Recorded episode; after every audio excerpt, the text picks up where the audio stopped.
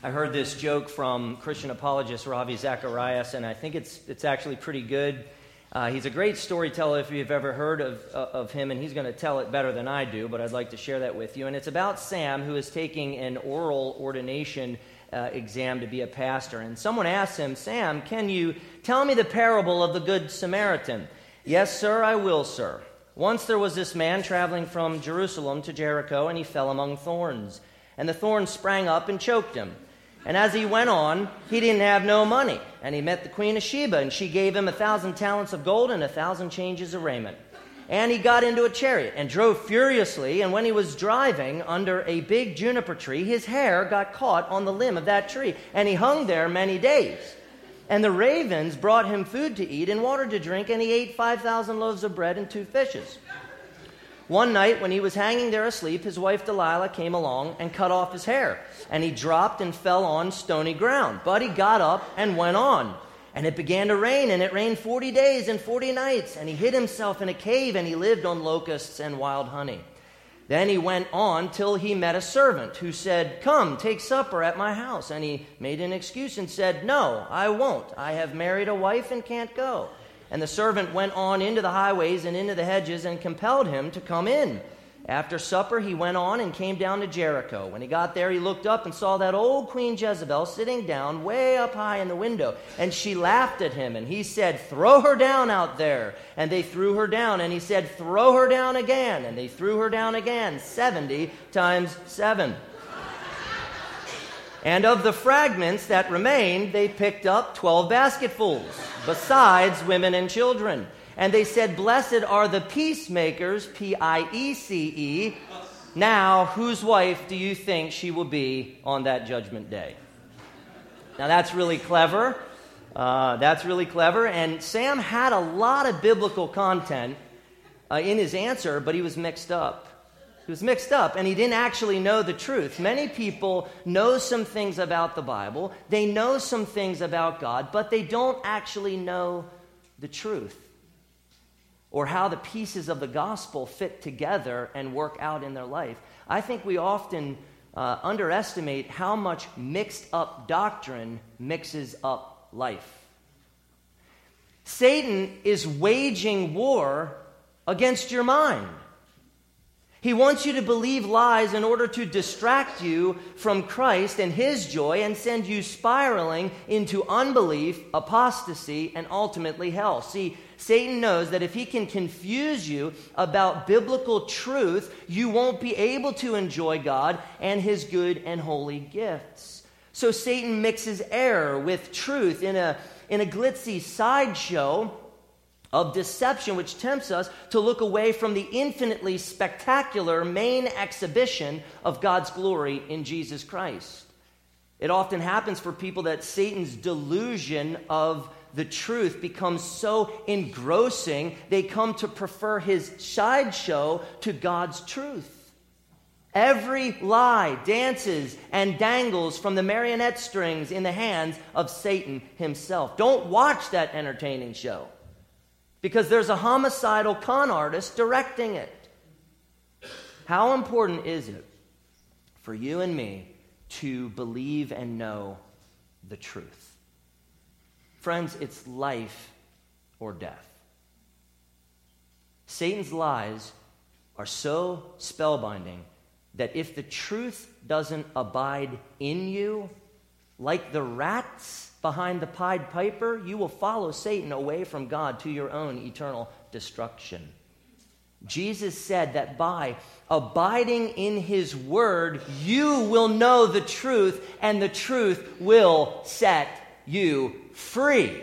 Sound doctrine is essential, uh, a central theme in 1 Timothy. How important is biblical truth in our lives? Well, considering that people inside the church depart from the Christian faith, I'd say truth is really, really important to us. But even more, believing and knowing biblical truth frees us to enjoy God and His good and holy gifts with gratitude that glorifies Him. People misunderstand Christianity. Following Jesus, listen closely, following Jesus is not about denying ourselves pleasure, though there is an element of that, but rather finding utmost pleasure in God and his gifts that he gives us to enjoy with much gratitude. So, believing and knowing the truth is integral to our gladness and our gratitude. I hope to show you three things this morning. Number one, how some people depart from the Christian faith and walk away from God. Two, how Jesus protects you with truth so you, de- so you don't, rather, depart from the Christian faith and walk away from God. And three, how Jesus liberates you with truth to gratefully enjoy God and his good and holy gifts for his glory. Here's the point though people inside the church will depart from the faith, Jesus will protect you with the truth so that you can revel in God and his good gifts with much gratitude for his glory. So that's the idea. But we begin with a sobering truth. Some people in the church will depart from the faith. I take Paul to mean uh, some people will depart from or walk away from the doctrines of the Christian faith and ultimately God Himself. Departing from the faith is walking away from the gospel of the glory of the blessed God. It's abandoning God's good law, it's abandoning God's gospel. Ultimately, to depart from the faith is to walk away from Christ, the mystery of godliness the apostates who walk away may continue to profess Christ. They may not actually realize that they have abandoned the faith, but their beliefs and their behaviors show that they have turned away from Christ. Their departure may be atheism, agnosticism, another religion, maybe withdrawal from their faithful local church or perhaps a covert desertion of, of several core teachings of the Christian faith, whatever form apostasy takes, the Spirit of God tells us very clearly in His Word that people from within the church will walk away, will abandon Christ. Paul said in verse 1 Now the Spirit expressly says that in later times some will depart from the faith. Now, Paul didn't tell us how the Spirit says it, but he says it. Jesus said, By the Spirit, many will fall away. That's Jesus. Strikingly, before Paul left Ephesus, he told the elders by the Spirit, I know that after my departure, fierce wolves will come in among you, not sparing the flock, and from among your own selves will arise men speaking twisted things to draw away the disciples after them we should expect to see professing Christians abandon Christianity, abandon the Christian faith. It has happened, and the Spirit says that it will continue to happen. And I understand later times to mean the time between the first coming and the second coming of Jesus Christ. So we are in the later times right now, and people are walking away.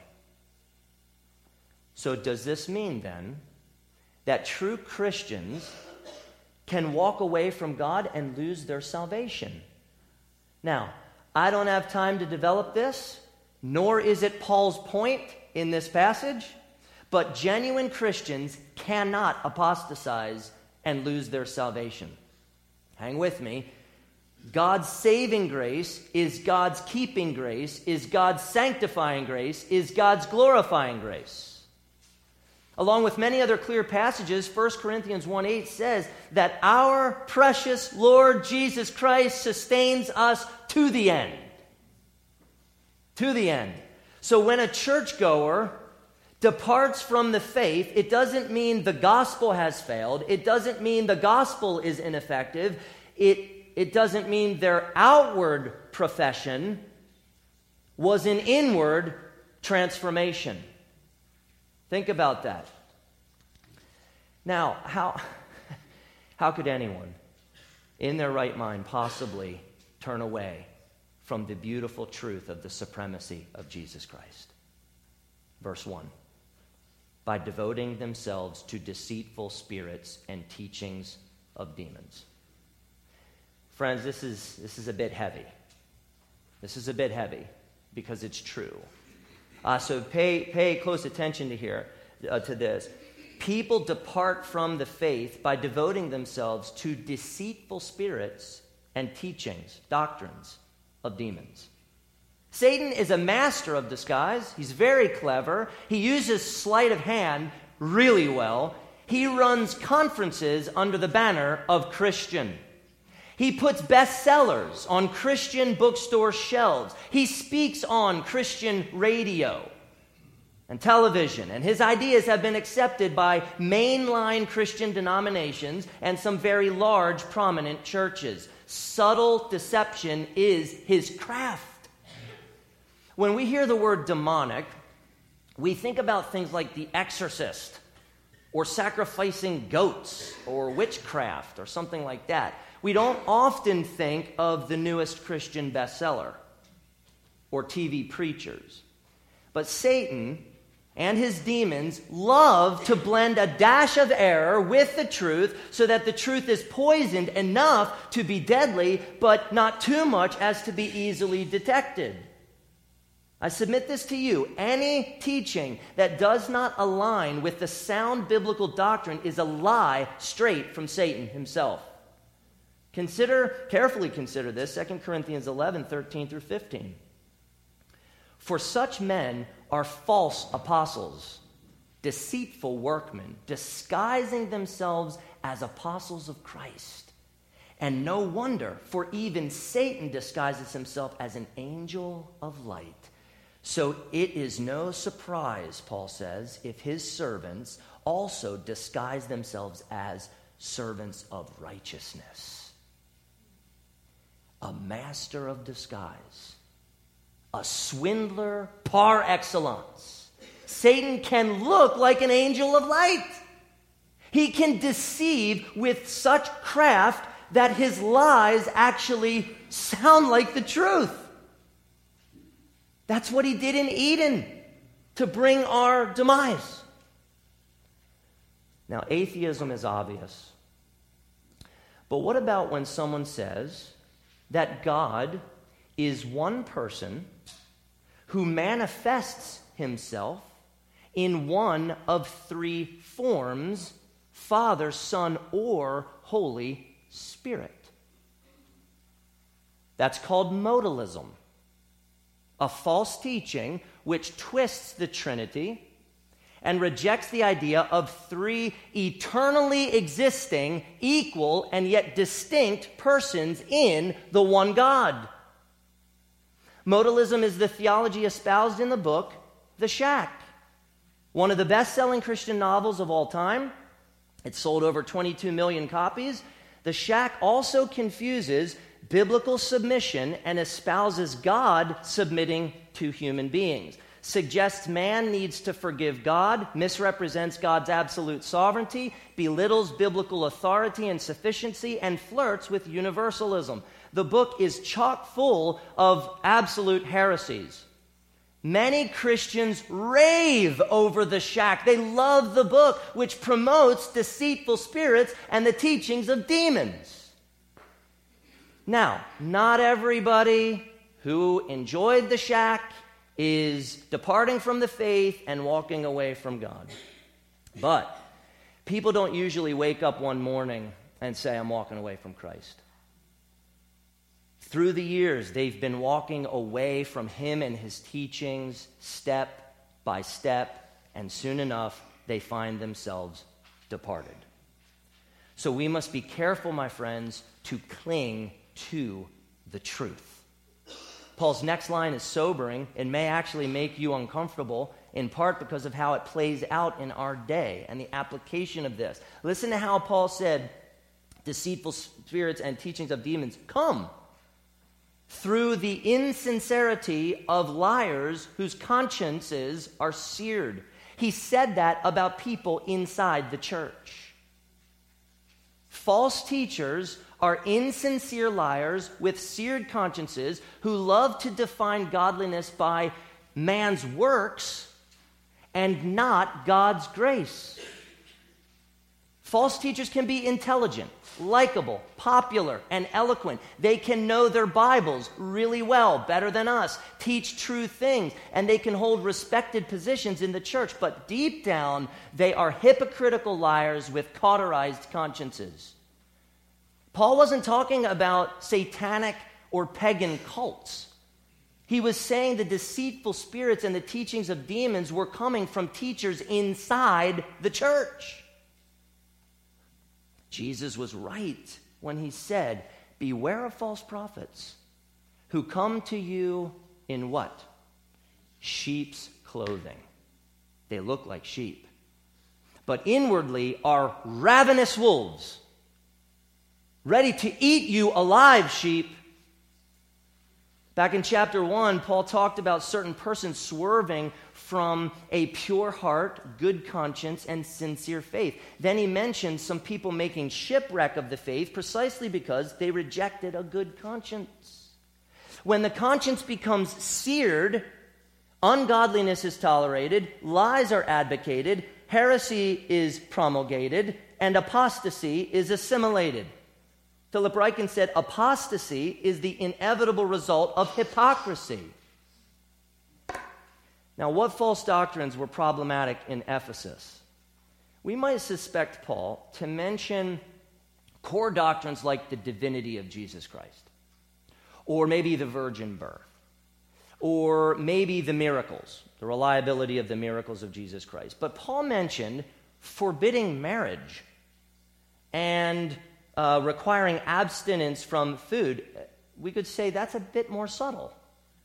It's a bit more subtle. That's not going right at it. I mean, that, that's subtle. But those two things are, in essence, this that godliness is obtained by man's good works and not God's good grace alone through Christ alone. That's ultimately what they're getting at. Tons and tons of people in tons and tons of churches actually believe that they are good because of what they do or don't do, which is a violent heresy that destroys people. A violent heresy. And, and verse 3 shows how slippery all of this can be. See, singleness is good. It's good. It's a good gift from God. It provides certain blessings that marriage does not provide. Paul wasn't married, Jesus wasn't married. But if the goodness of singleness is pushed too far into a prohibition of God's good gift of marriage, then it is a wicked false doctrine. If you don't want to get married, great, great. But celibacy doesn't make you more holy. The other example Paul gave was food. Fasting is a wonderful spiritual discipline. Self control is a fruit of the Spirit. Jesus and his disciples fasted, but if the goodness of fasting and self control in eating are pushed too far into prohibitions of foods that God created to be enjoyed, then it is a wicked false doctrine. Now, if you want to be a vegetarian, I don't understand it but God bless you. Be a vegetarian for the glory of God. Hallelujah. Eat plants. I like eating plants too, but meat is delicious. But just understand that your vegetarianism does not make you more holy. Doesn't make you more accepted in God's eyes. The false teachers in Ephesus were adding things to the gospel. Jesus plus no marriage. Jesus plus stay away from those foods. That's not the gospel. Maybe these false teachers were trying to, to enforce Old Testament ceremonial laws, those food laws that we know about that were fulfilled by Jesus and are no longer binding. Maybe they were advocating some form of Gnosticism, which considers the physical world either uh, uh, evil, but either way, they promoted asceticism. Uh, asceticism is the belief that by denying yourself material comforts and pleasures, you can obtain salvation or be holier, but better spiritual quality. And it's slippery, though. It's very slippery, my friends. Self denial can be godly and sanctifying. but it can quickly turn into self righteousness or asceticism where people measure holiness by what they piously avoid. Well, I'm not into that, therefore I'm holy. Legalism can also be a problem which measures holiness by law keeping or good works. Both are related demonic doctrines. And they're all over Lancaster County. All over the place. Well, I don't do that, or I don't have that, or I don't wear that, or I don't drink that, or whatever. And because I don't, I'm godly. Because I don't, I'm accepted by God. Or look how much I serve people. Look how much I've done in the church. Look how much, how many years I've given to all of these good things to God. And because of that, I'm holy. I'm holy. That's not the gospel. It's not the gospel. The gospel says that none of us are holy, but Christ alone is. And because of his righteousness imputed to God's people through faith, they are rendered holy by a holy God. We have a holy position before our Father. He sees us as holy. Now, there, there are good reasons to reject certain things. Now, even for certain times that we could otherwise be totally free to enjoy. That's good sometimes. The problem is when abstention becomes the measure of holiness.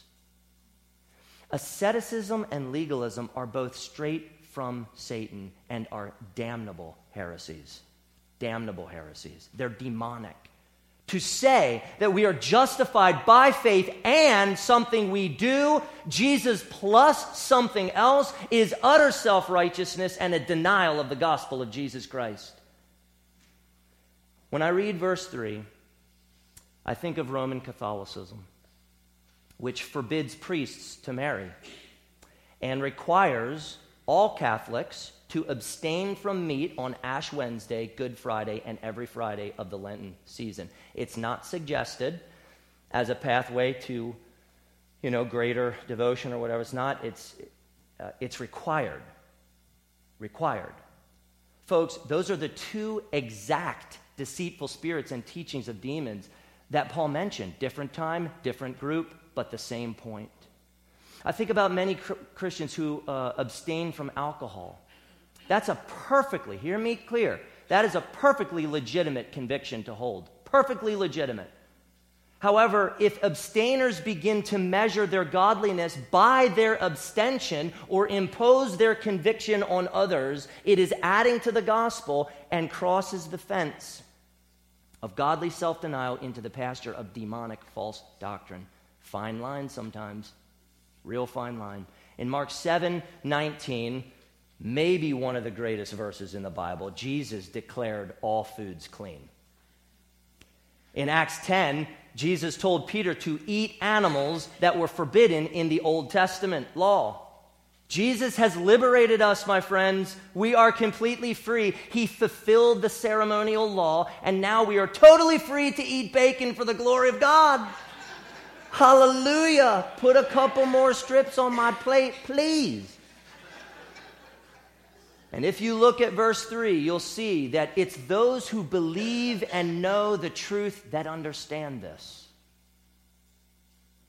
This is actually one of the, the things that atheists and people against Scripture point to. Hey, what about that Old Testament thing that you're not living by? They don't understand, they, they don't know the truth. Those who get this, who know the freedom of Christ, they know and believe the truth. You have to believe. You have to know the gospel to know how to enjoy God and his good and holy gifts with much gratitude. You have to know the gospel. Friends, considering how crafty Satan and his teachers are, and how inconspicuous false doctrine can be, how do you know that you won't succumb to false doctrine, depart from the Christian faith, and walk away from God? What's going to protect you? I heard it. Right. and I, I've got some really, really good news for you.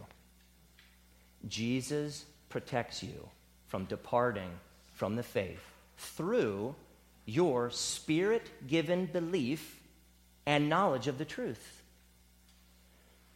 Though people inside the church will depart from the faith, Jesus will protect you with the truth so that you can revel in God and his good gifts with much gratitude for his glory. Th- think of the armor of God, the belt of truth, the breastplate of righteousness, readiness given by the gospel of peace, the shield of faith, the helmet of salvation, the sword of the Spirit, which is what? It's the word of God. Jesus protects you with the truth in you. Now, I say spirit given belief and knowledge of the truth. I word it that way because Scripture is clear that faith and the knowledge of the truth is a gift, gifts given to us by God. That's where I'm getting that. Uh, Jesus is the truth. He's a precious gift. So when He redeems us, He puts His Spirit of truth in us, and that Spirit is a fierce defender against error. He goes to work for you to defend you and your mind. In John 14, uh, Jesus told his disciples that the Father would give them another helper who is the Spirit of truth.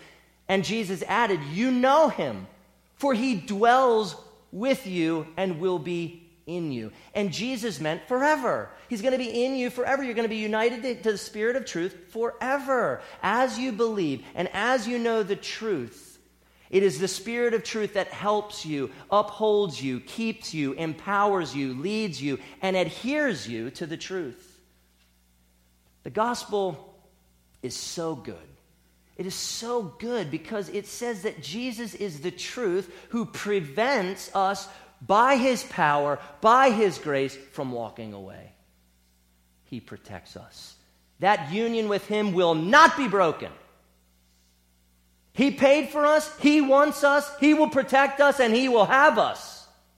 It is His will. The gospel should give you great confidence, should give you assurance because He who began a good work in you will bring it to completion. Psalm 43 says, Send out your light and your truth.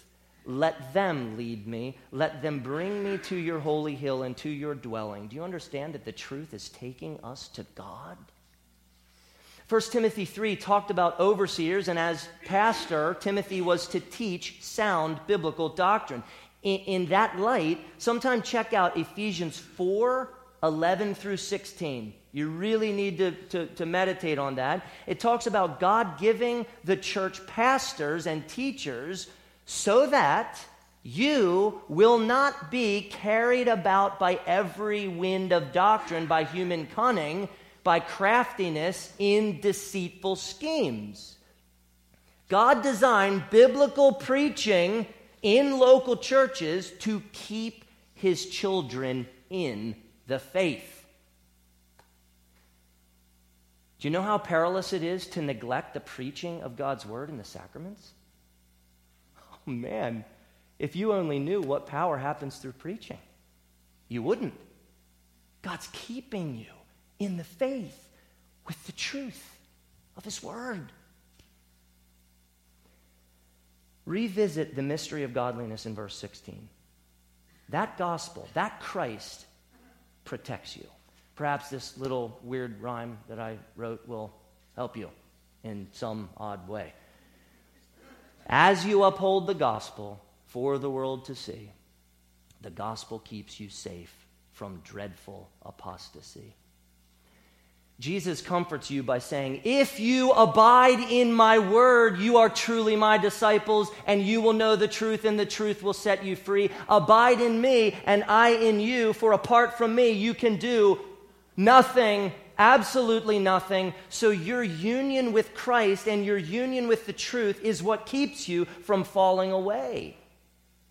Jesus rescued you. Will he not also protect you from falling away through belief and through knowledge of the truth?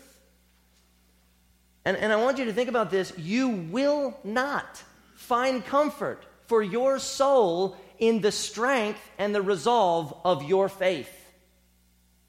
You won't. You will find it in the one who gives and strengthens your faith.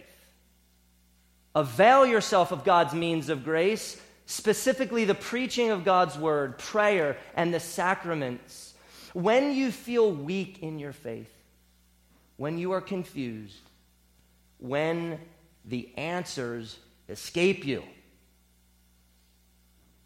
where do you turn? Where do you go? Where do you go to get everything clear? Do you try to muster up enough faith and strength from within yourself? I just have to try harder. Or do you run as fast as you possibly can to Christ to find in Him the truth you desperately need? Do you try to figure it out on your own? Or do you race to God's Word, to biblical preaching, to personal Bible study, to Bible informed prayer, to the sound biblical counsel of friends? Do you trust Jesus Christ to protect you through His Word and sacraments? If so, not only is the Bible going to be of utmost importance in your life, so will your local church. So will your local church. Sometimes I came from the, the student ministry world, and sometimes there are books, articles written about this. We wonder why so many young people are leaving the church. Why are we surprised that they're leaving when throughout their entire life, they and their parents have infrequently gone to gospel light churches and devoted so little of themselves to biblical truth at church and at home? Why are we surprised? We have this text right here. They're going to walk away. They don't know Christ. No matter what they say, they don't know the preciousness of Jesus. So they walk. We shouldn't expect anything different. Yes, people in the church will depart from the faith, but not you, my friends, not you. As long as the word of Christ dwells in you richly and you abide in Christ's word and it abides in you and the spirit of truth is living in you, defending you against all of Satan's lies. In Christ and in the truth is the safest place on planet Earth. You're safe. There's one more thing I'd like to show you. Jesus liberates you with truth to gratefully enjoy God and his good and holy gifts for his glory. This point perhaps could transform your view of Christ and Christianity. This is a very good point. I love this next point. Not that I didn't love the others, I love those too. Jesus helps us enjoy things that we otherwise would never have enjoyed on our own. Not only does Jesus give us eternal life, but he enriches this life. Now, that's not health, wealth, and prosperity gospel. That's the gospel if you understand this correctly, and we must take these verses along with all the verses about suffering, which teach us that suffering is a good gift of God, meant for our joy. And that's hard for us. We just want the good things. So don't detach this from all the stuff in Scripture about suffering being a good gift. That's for another sermon, however. Don't miss verse 3 and 4 when false teachers forbid marriage and require abstinence from food, both of which were created by God for our pleasure, who is it that receives these pleasures with gratitude, with freedom and gratitude? Those who believe and know the truth. That's significant. Believing and knowing the truth liberates you to cast off the burdens of asceticism and legalism and to receive and enjoy God and His good gifts to the fullest. Uh, J- Jesus calls you to enjoy the pleasures of God and His good gifts in a way which elicits gratitude in you unto the glory of God. Look at verses 4 and 5. For everything created by God is good and nothing is to be rejected if it is received with thanksgiving, for it is made holy by the word of God and prayer. Now, this is where my sick mind goes. This does not entitle you to smoke weed. Just saying, I thought of it. This does not entitle you to gorge yourself at buffets This does not entitle you to offend your weaker brothers and sisters or to resent God in suffering. This does not pertain to the abuse of God's good gifts. What Paul is saying is that what God created for our enjoyment is really, really, really good. And we should enjoy it a lot with thanksgiving for the glory of God. We can get married. We can enjoy our spouses. We can enjoy sexual fulfillment. We can enjoy children and grandchildren. We can eat steak and bacon and buffet food. And as we enjoy it, our heart must sing, Thank you, God, for your incredible grace to me. Thank you, God, for these thrilling pleasures that I don't deserve. As I savor this bacon wrapped sirloin, I love you more and more, God, for who you are and what you have done. It is your grace False doctrine cheats us from that closeness to God and His delights. It is full bodied Christianity that teaches us how to have great pleasure in God and in His wonderful blessings and gifts. Word of God in verse 5 may refer back to Genesis 1, where God declared over and over that His creation is good. Verse 5 at least hints at that, but scholars are all over the place on this. And so uh, in, in, verse 5 can be understood in various ways, but the, the, the Spirit teaches us through God's Word, through sacred Scripture, how to enjoy God and His good gifts with much thankfulness.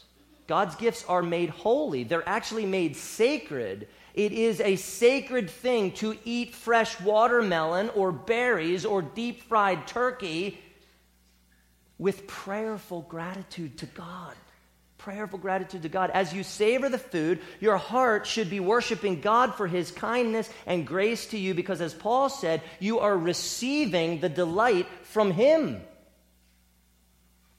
His grace is evident in his creation, giving you enjoyment. Thanksgiving is not simply just this feeling of the heart. It's actually that, but it's more than that. It's when that feeling overflows into an expression of gratitude to God prayers of gratitude to God. The word Eucharistia means expressions of gratitude or the act of giving thanks.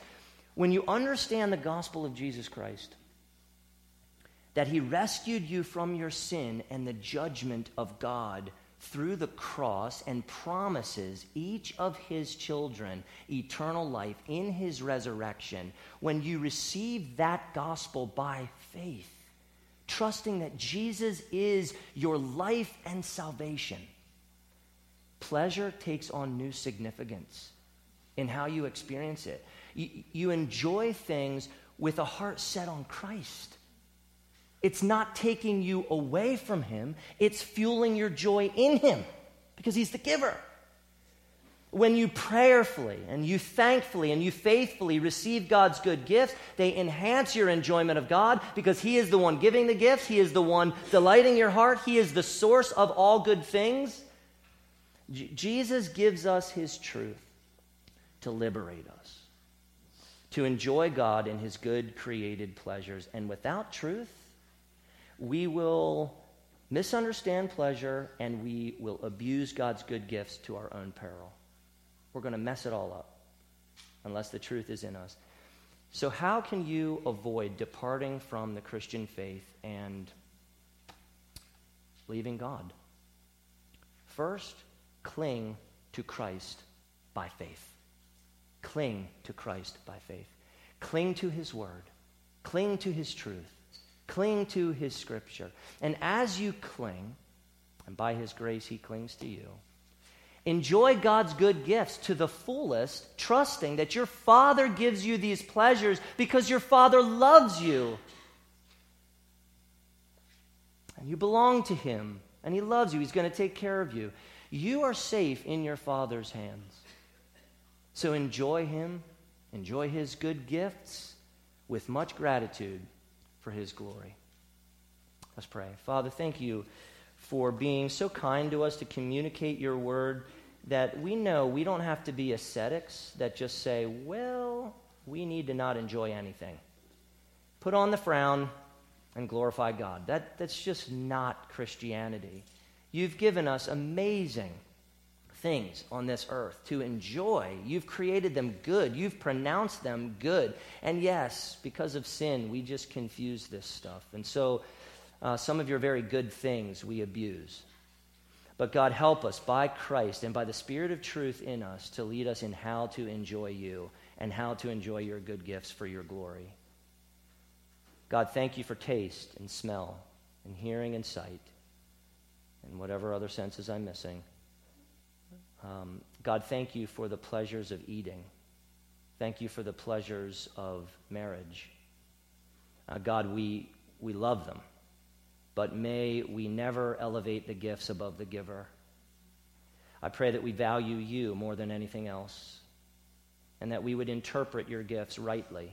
They're from your hand for our pleasure, and if you take them, you are still good because no one can take Christ, the greatest pleasure, from us. Help us to keep that balance and that discernment by knowing and believing the truth. In Jesus' name, amen.